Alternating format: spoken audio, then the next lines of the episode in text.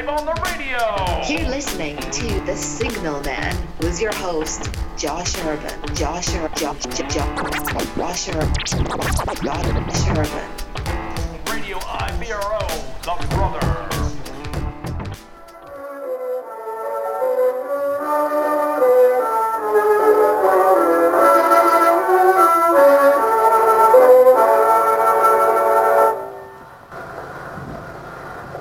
Do you think of that? Is that crazy or what? That is um that is a Victrola right there on WDCE 90.1 FM Richmond and worldwide at WDCE.net.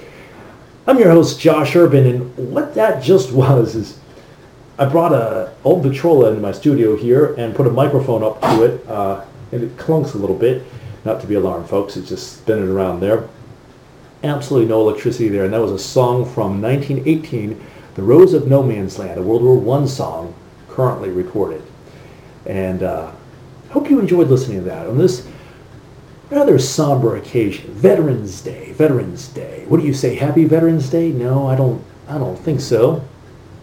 I saw there was a a little bit of a, a flap on SNL, and uh, one of the main guys there, uh, Pete, made an off-color joke about uh, soldier who was running for Congress, and the guy won and came on the show, and they were they made nice and and uh, had a little humor to fix things and bridge some divides. And the gentleman, congressman from Texas, he said, when you see a veteran, say never forget, and that's a, a appropriate greeting today. So you never forget things like September 11th or the sacrifices. And this erases the line between people. I think when we say what he was saying, we say thank you for your service, that puts up a sort of a barrier between civilian and soldier that sometimes exists and sometimes I guess it poses the question, is distance ever a good thing to remove ourselves from a situation? Makes it less real. I've never served in the military myself, but fortunate enough to know a lot of people who have related to to uh, father's veteran, stepdad's veteran, got uncles, um, grandfathers, all that, and friends as well.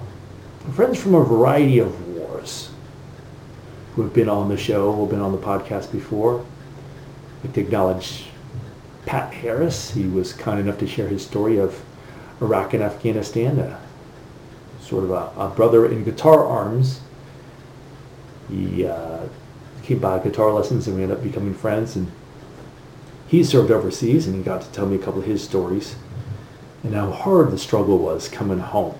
And something he told me was that the war is so far away and here we are consuming and squabbling over petty things. And the war is so far away and invisible and sometimes a returning veteran can feel kind of invisible.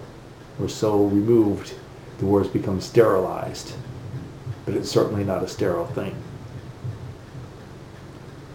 My friend Joe down in Richmond, and he has a Purple Heart. It's an award that you would hope not to get.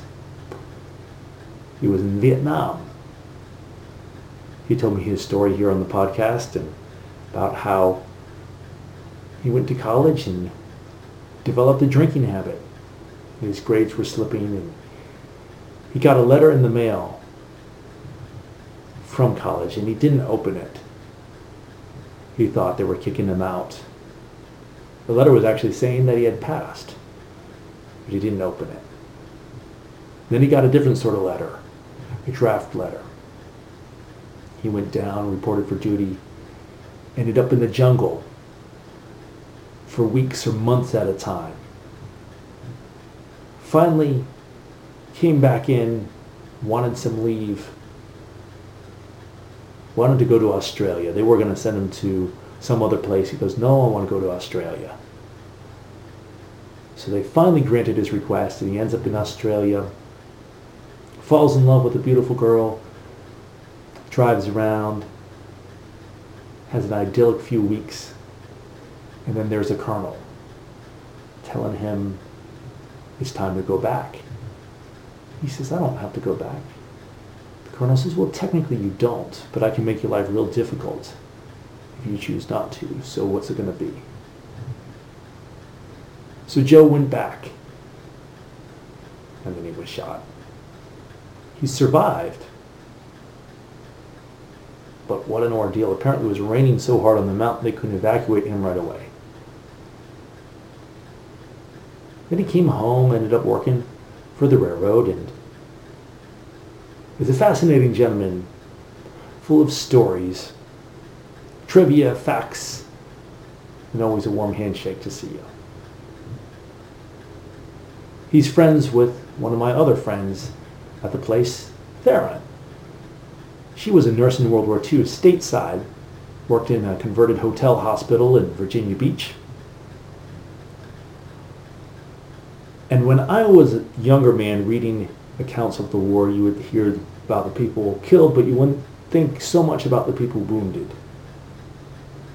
When I was 18, I started playing in this bar band, and we did a uh, show up at Walter Reed Army Hospital when the war in Iraq was raging, and I met a man a year older than me who was a guitar player formerly, but he lost part of his right leg and most of his left hand.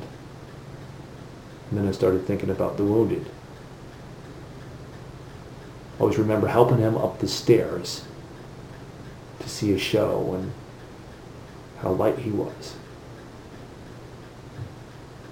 Theron cared for the men who were invading Normandy and were shot and lying in the pasture. And you think you were going to be shot, well, it might be nice to lie in a pasture of all places, but there were cattle. So they had wicked infections. Fortunately, they had just discovered penicillin. So they all got a shot of penicillin.